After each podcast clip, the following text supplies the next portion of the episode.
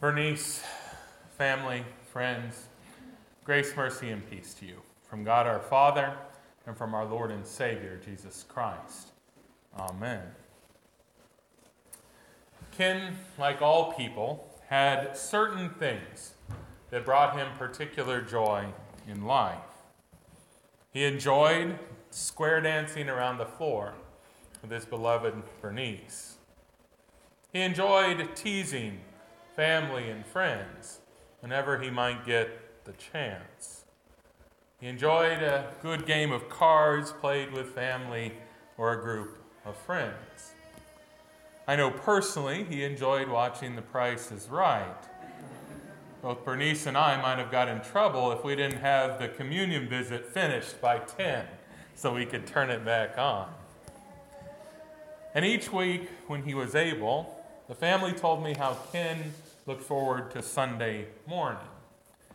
After all, for Ken, Sunday morning meant two things church and breakfast.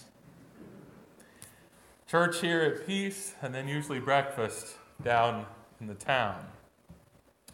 Fellowship and food with the Lord, followed by fellowship and food with his family and friends.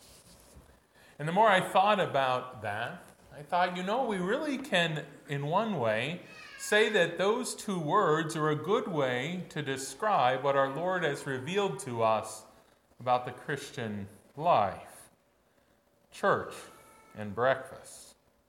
Give me just a few minutes and I'll explain what I mean. One of the readings that we heard today was from the book of Acts. It told us about those very earliest days of the Christian church it was chosen because part of that section that we read was found on Ken's baptism and confirmation certificate.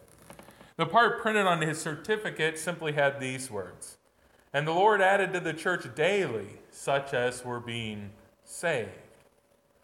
It's words that spoke there about those very first Christians who were daily being added to the church as they were baptized and taught everything that the Lord had commanded.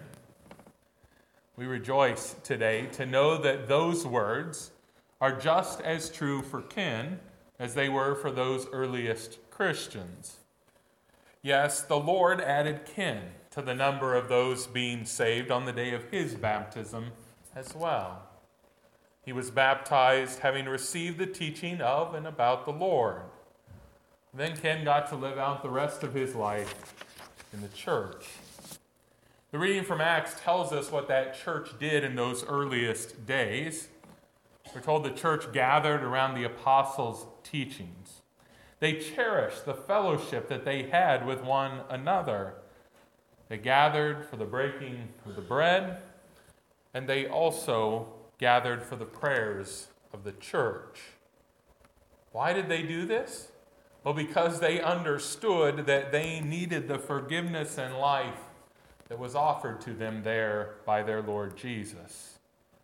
And they understood that God had given them a great blessing, a place to find comfort and strength as they gathered together with one another. They knew it was there that the fruits of Christ's death and resurrection were given and were shared. It's also why Ken found himself in the church. Ken, like all of us, was not perfect. He had sins and needed forgiveness just like each one of us. He was also at times saddened and frustrated by the circumstances of life and therefore needed the encouragement, strength, and comfort that God gives in His community of people. Life for God's people is about church. Oh, not the building that we often call church but the real church, God's people, gathered to Him as He forgives them of the sins that they have and gives to them eternal life. So we have church. What about breakfast? Do I speak of two eggs over easy with a nice buttered piece of toast to sop up all the goodness? Well, not exactly. But I do speak about a feast.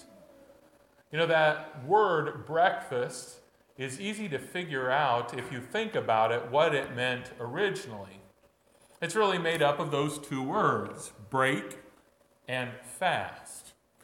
It's called this because breakfast is that meal that breaks the fast of not eating overnight. In many cultures, of course, people religiously fast from sunset to sunrise. But even those that don't generally don't eat as much, at least, during those hours. And so the body awakens, ready for a feast. That's why your mom and grandma and doctor all tell you breakfast is such an important meal to your day. Yes, the body awakens, ready to break the fast of the nighttime.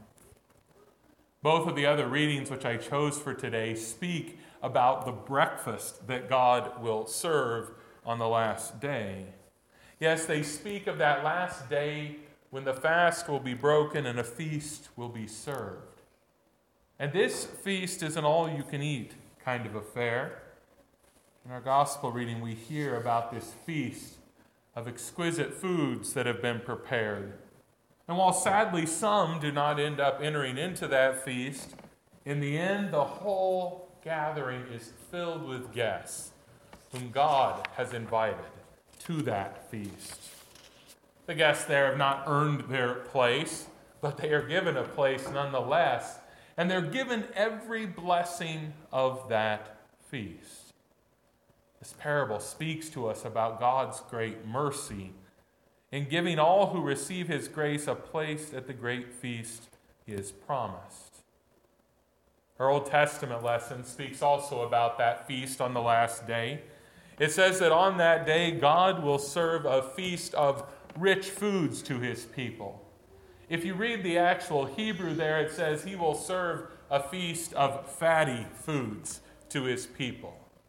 Yes, bring on the sausage and the bacon, the cheese and the steak. Yes, fat foods and well aged wines. That is what God has prepared to serve his people, to give to all of the people who have waited to him on in faith. And not only does that text say that God's people will feast, but it says that God there that day will be swallowing up things as well. While his people feast on all of that goodness, God will be swallowing up death and everything that goes along with it. God promises that on that day, the last of the tears will be wiped away from our eyes. He promises to us that He will wipe away those tears even as He eats up sadness and strokes, sin and death. The feast of fat foods is not one that will clog the arteries, but it is one that will animate this new body that God will give to us. That body we will have as we live with Him forever.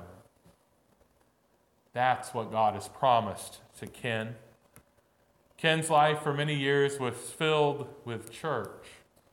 And now he rests from his labors. No longer do his body's limitations plague him. He rests now and will be awoken on the last day. He will be given a new body and a new life to be lived out with Jesus and all who believe. He'll be awakened to breakfast. Yes, the fast of death will be broken and the feast of life will be served. Just as surely as Jesus' fast of death was broken on the third day on Easter morning, so also shall Ken's fast of death be broken on the last day. And that is the hope and the joy that God gives us today, right in the midst of our sorrow. For Ken, church is over. All that's left is that big breakfast on the last day. For you, church and breakfast.